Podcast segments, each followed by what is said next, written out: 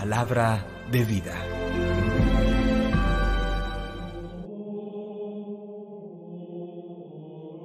Hechos de los Apóstoles, capítulo 15, versículos 1 al 6. En aquellos días, unos que bajaron de Judea se pusieron a enseñar a los hermanos que si no se circuncidaban conforme al uso de Moisés, no podían salvarse. Esto provocó un altercado y una violenta discusión con Pablo y Bernabé, y se decidió que Pablo, Bernabé y algunos más de entre ellos subieran a Jerusalén a consultar a los apóstoles y presbíteros sobre esta controversia. Ellos, pues, enviados por la iglesia provistos de lo necesario, atravesaron Fenicia y Samaria, contando cómo se convertían los gentiles, con lo que causaron gran alegría a todos los hermanos. Al llegar a Jerusalén, fueron acogidos por la iglesia los apóstoles y los presbíteros. Ellos contaron lo que Dios había hecho con ellos. Pero algunos de la secta de los fariseos que habían abrazado la fe se levantaron diciendo, es necesario circuncidarlos y ordenarles que guarden la ley de Moisés. Los apóstoles y los presbíteros se reunieron a examinar el asunto. Palabra de Dios. Te alabamos, Señor. Salmo 122. Vamos alegres a la casa del Señor. Qué alegría cuando me dijeron, vamos a la casa del Señor.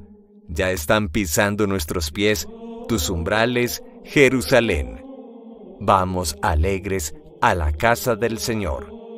Jerusalén está fundada como ciudad bien compacta. Allá suben las tribus, las tribus del Señor. Vamos alegres a la casa del Señor. Según la costumbre de Israel, a celebrar el nombre del Señor. En ella están los tribunales de justicia en el palacio de David.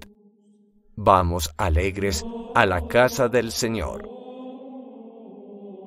Del Santo Evangelio según San Juan capítulo 15 versículos 1 al 8. En aquel tiempo dijo Jesús a sus discípulos, Yo soy la verdadera vid, y mi Padre es el labrador.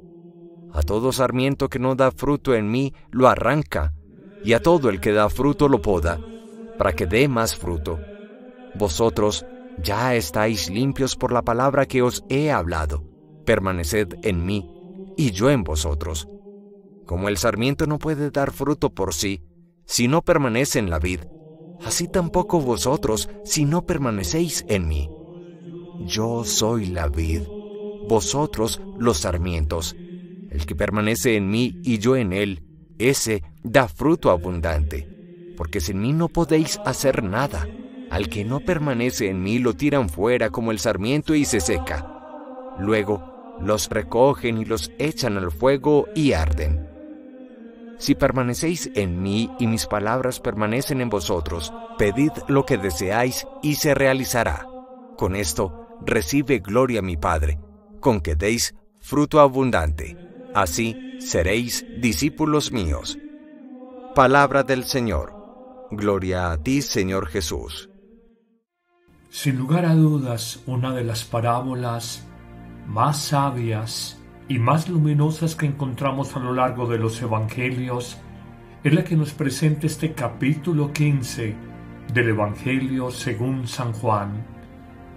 En una preciosa imagen evangélica, Jesús se identifica con una planta muy conocida en su tiempo, la vid, de donde se extrae la uva que sirve para sacar los mejores vinos.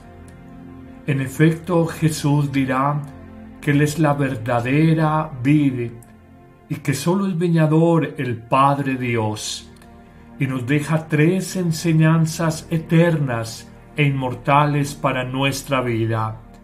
La primera, aunque duela, aunque nos cueste aceptarlo, Necesitamos, siendo parte, sarmiento, ramas del viñedo, necesitamos ser podados para dar más fruto.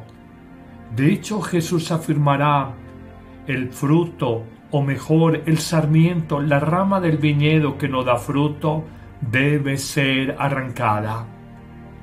Hoy siente que en tu vida no pocas situaciones que te parecen dolorosas, en el fondo el buen Dios las ha permitido porque quiere podar esas ramas largas de tu vida para que den más frutos de humildad, de perseverancia, de fe profunda, de caridad, de servicio a los demás. Aunque nos resulte extraño, es con ocasión de pruebas y sufrimientos en la vida, cuando sentimos que nos han cercenado parte de nuestro ser, cuando somos podados, es paradójicamente cuando damos frutos más sabrosos. Piénsalo en la realidad cotidiana de una planta de jardín. Es podada, según nos enseñan nuestras madres, en el tiempo de la luna menguante y se espera que unas semanas después la planta tenga ramas más frescas, flores más hermosas, frutos más sabrosos. De manera que esta es una verdad profunda en la vida. Necesitamos ser podados de alguna manera de vicios, defectos, soberbias, del propio pecado para dar frutos de vida nueva en nuestros semejantes. Pero hay una preciosa y segunda enseñanza que nos trae hoy el Evangelio. Solo damos frutos de vida nueva unidos vitalmente al tronco del viñedo, a la vid que es Cristo. Y nos recuerda Jesús una expresión lapidaria que deberíamos de recordar todos los días de la vida.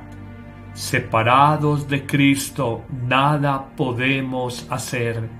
Si no estamos unidos a Jesús, no podemos dar buenos frutos. Cuando pienso que queremos hacer el bien, que deseamos evangelizar, pero desde solo estrategias comerciales, de marketing humano, de ayudar a los demás desde nuestros criterios personales, olvidamos una realidad fundamental. Solo damos frutos por la acción del Espíritu Santo en nuestra vida.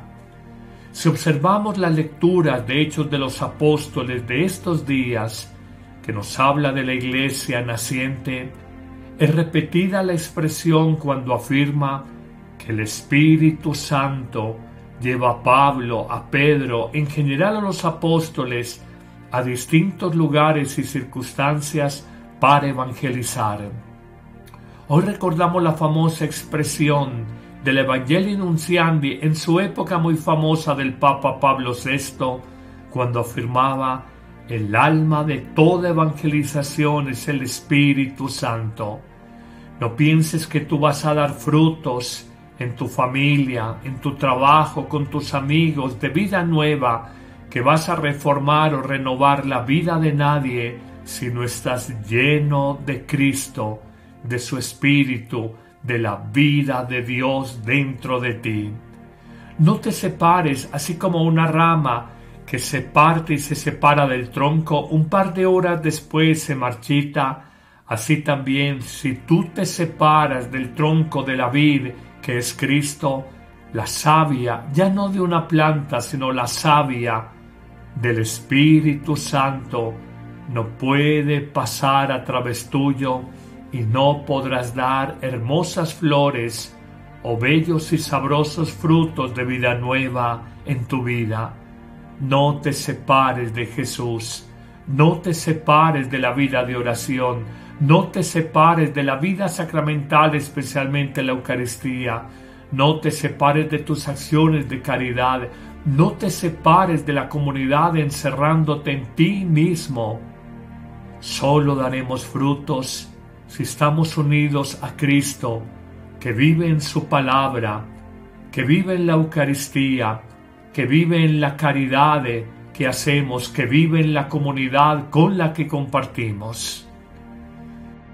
Terminemos nuestra reflexión recordando una preciosa promesa que hace Jesús a sus discípulos.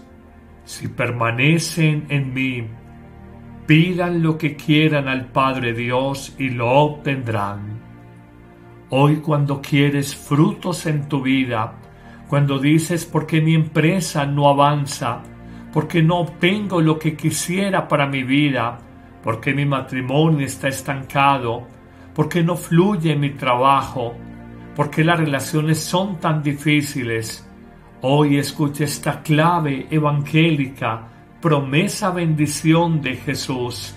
Estemos unidos a Él, permanezcamos en el tiempo en su gracia, y todo lo que pidamos al Padre Dios, Él nos lo va a conceder. Quizás hoy no hay más frutos en tu vida, porque confiándote en tus capacidades, tu inteligencia, que no deja de ser engañosa, tal vez has creído que desde tus lógicas humanas y tus talentos subjetivos puedes alcanzar la vida nueva para ti y para tus seres queridos, olvidando que sobre todo esa vida nueva, acción de la gracia del Espíritu del resucitado en cada uno de nosotros. Que el buen Dios te bendiga abundantemente en este día, te conceda su gracia y su paz, te dé la salud del cuerpo y del alma, y te bendigo en el nombre del Padre, y del Hijo, y del Espíritu Santo. Amén.